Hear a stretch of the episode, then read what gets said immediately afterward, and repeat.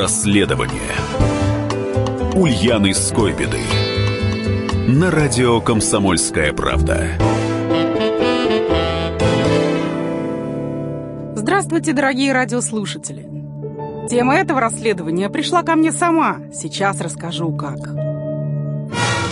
не рожден тот, кто мне заткнет рот. Со мною Скойбедою спорить да начнет.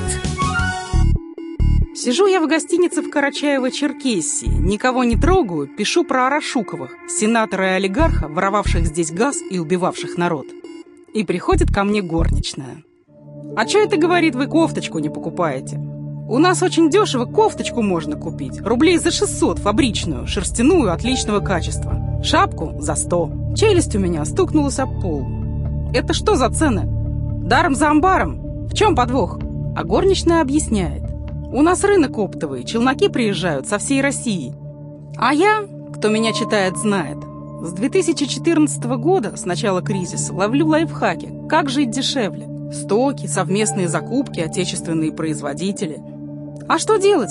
Вон даже экономисты говорят, что у нас треть населения живет за чертой бедности. Но 100 рублей! Таких цен нет! Взяла я и позвонила оперу, который давал мне интервью по Арашуковым. Что, мол, у вас творится? Был, говорит, такой чеченский террорист Ачимез Гочияев, организатор взрывов домов в Москве на Гурьяново и Каширском шоссе.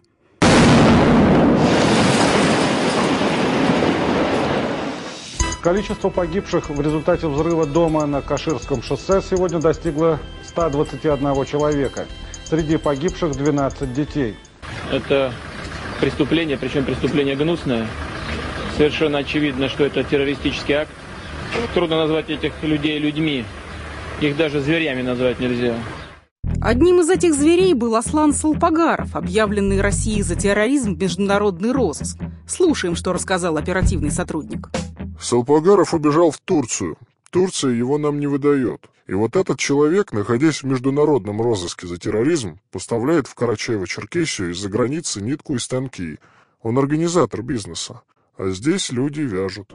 В бизнесе, по словам нашего информатора, задействованы 30-50 тысяч человек. Это треть взрослого трудоспособного населения республики. Кто-то вяжет, кто-то возит, кто-то закупает фурнитуру. В год в республику через границу заходит 1250 тонн шерсти. Из нее вяжут продукции на 30 миллиардов рублей.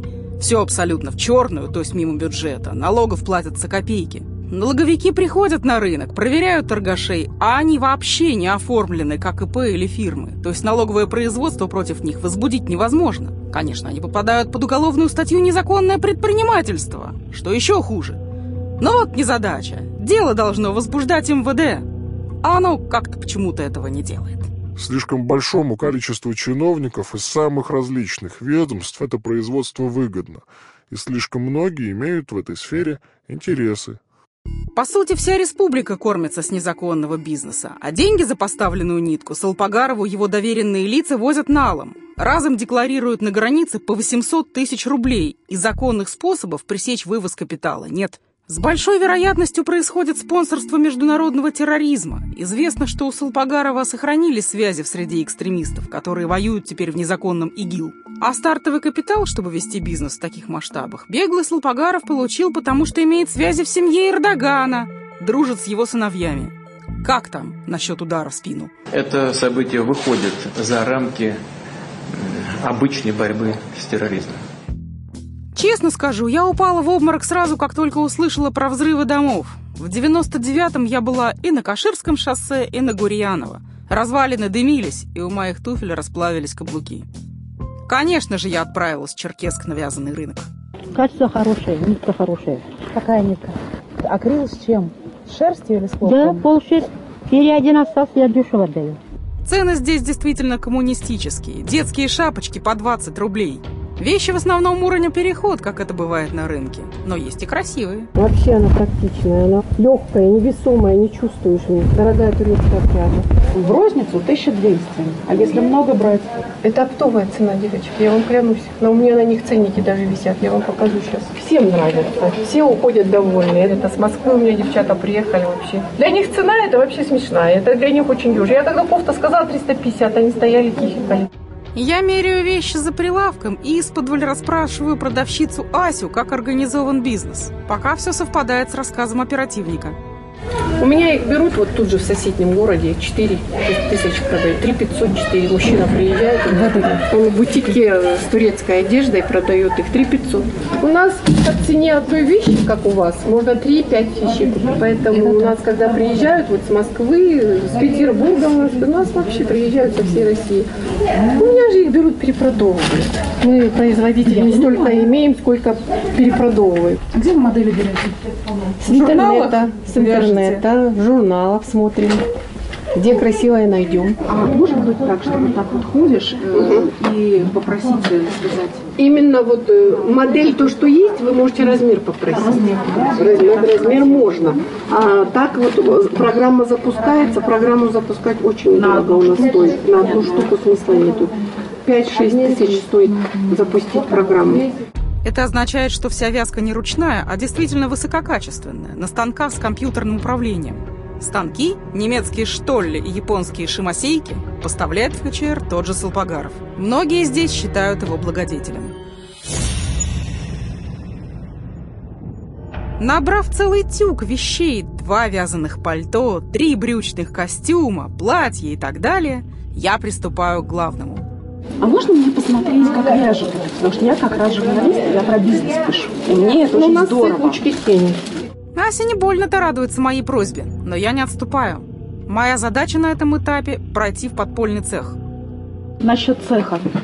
Можно посмотреть? Что за съемки хотите провести? Просто захотят, не захотят. Это ну, как вот станок там работает. Ну, это малый бизнес. Ага. Да? И очень для людей выгодно. Угу. Сейчас же кризис. Угу. Вот. Ну, я не знаю, как у вас. У нас там в 3 раза, в 2 раза упали доходы у людей. Хочу, чтобы вас покупали. Потому что я нашла такую группу. Вязаный рынок Черкесск. Женщина ходит, она фотографирует. И у нее девочки заказывают в ВК. У меня визитка была, я вам визитку ищу, сейчас я вам визитку.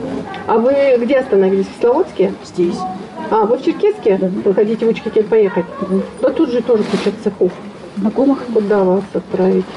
Ася, которая до сих пор говорила «я производитель и я вяжу», вдруг съезжает с базара и начинает говорить, что цехом заведует ее родственница, сестра. Я сейчас с ней поговорю, если она согласна. Вы хотите просто репортаж сделать, чтобы показать, что у нас тут делают, да? Чтобы потребителям как бы пользу. Ну, то есть малый бизнес. А на рынке почему вы не хотите посмотреть? Или вы хотите прямо в процессе работы? Хочу, конечно, все описать. Если она не захочет, не обижать. Ну, что делать? Вечером от Аси приходит сообщение. Сестра категорически против моего визита. Бабу не проведешь. Она сердцем видит. Забегая вперед, скажу, что я 7 раз заходила с просьбой провести меня в цех к разным людям. У меня хорошие связи в республике. Есть потерпевшие от Арашуковых, есть бизнесмены, есть бывшие милиционеры, есть правозащитники.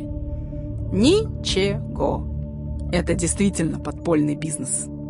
Один наладчик вязальных станков согласился помочь мне и передал просьбу хозяевам. Те отреагировали крайне агрессивно, и у мужчины из-за меня были проблемы. Есть у нас сомнения, что ты, мил человек, стукачок. И все-таки я добилась своего. В цех меня провел чиновник правительства КЧР, директор Центра поддержки предпринимательства Артур Езавов. Оказывается, на уровне правительства в республике совсем не стесняются незаконного бизнеса. И более того, не считают, что предпринимателей надо наказывать. Сколько людей задействовано в республике? Порядка 40-50 тысяч. Как было сказано, треть трудоспособного населения. Задействован каждый 3-й. Ни в коем случае нельзя ликвидировать этот бизнес и где-то даже закручивать ему гайки. Все-таки наша позиция нашего руководства, нашего министерства и нашей организации – это стимулировать их выход из тени. Выход из тени, хотел сказать молодой человек. Да, есть такая проблема определенная. Вот это все начиналось вот таким за большим забором, да, у себя где-то в подвале, самых примитивных маленьких машинок люди начинали вязать. Предприниматель может быть, в итоге обрадуется тому, что он выйдет из тени. Но вот это сложившееся, вот так скажем, еще из 90-х годов, то, что тянется, мнение, что государство постоянно хочет тебя там обобрать, поэтому они вот находятся в тени и там еле дышат, так скажем. Чиновник подтверждает и баснословный масштаб бизнеса. Регионы, куда поставляется ваша продукция, вы отслеживаете? По всей России. В основном, конечно, это Сибирь, но там же холодно. То есть приезжают чиновники, да? Отправляют фурами, как-то вагонами отправляют. Москва, Люблино. Все, что на Люблино, все скачает. Связано с трикотажем. Единственной своей задачей правительство КЧР видит уговаривать подпольных предпринимателей легализовываться, посылать их на выставки в Москву и всячески дуть им в одно место. Я лично ходил на рынок. Здравствуйте, мы такие-то, такие-то. Мы предоставляем меры государственной поддержки. Вот вам листовка. Приходите, у нас состоится конференция. Мы будем очень рады вас видеть. Там примите участие. Вот так вот лично я, мы всей командой ходили на рынок. Где-то на пятый раз нам сказали, слушайте, вы же тут были. Мы уже смеялись люди. Но тем не менее, везде развесили плакаты. Прямо по слову Дмитрия Медведева. Надо, чтобы и наши правоохранительные органы, и органы власти перестали кошмарить бизнес. Просто вершина либерализма. Это гудит тот самый вязаный станок Stoll. Больше всего он похож на стальное механическое пианино, из которого снизу, там, где должны быть педали, вылезает готовое вязаное полотно. Хозяин Мурат, который ежемесячно поставляет 30 тысяч женских зимних шапок в Новосибирск, Омск, Екатеринбург, Пермь, Москву, Ростов, Самару, Волгоград и Хабаровск, посвящает меня во все тонкости технологического процесса, а в конце говорит, что тоже работает незаконно. Ну, у нас в России мы не до конца, как говорится, легализовались. И... В чем вы не до конца легализовались? Вы не платите белую зарплату людям? Да. Чиновник Артур Езавов при этом стоит рядом и все слышит. Высокие отношения. Я уезжала из КЧР с клетчатой челночной сумкой нарядов и тяжкой думой. Имею я право рекламировать пособников террористов? Разве пепел погибших при взрывах в Москве, Волгодонске, Буйнакске не стучит в сердце? А с другой стороны, если чиновникам все нормально, почему мы должны быть святей Папы Римского и отказывать себе в дешевых хороших вещах? Люди выживают любой ценой, ведь в стране кризис. Решайте сами, дорогие радиослушатели. В ближайшие 5 лет вязаный бизнес КЧР точно никто не тронет. Если спецслужбы примут жесткие меры, на улице окажется каждый третий, а это грозит социальными потрясениями. Другой работы в регионе нет. Расследование Ульяны Скойбеды на радио «Комсомольская правда».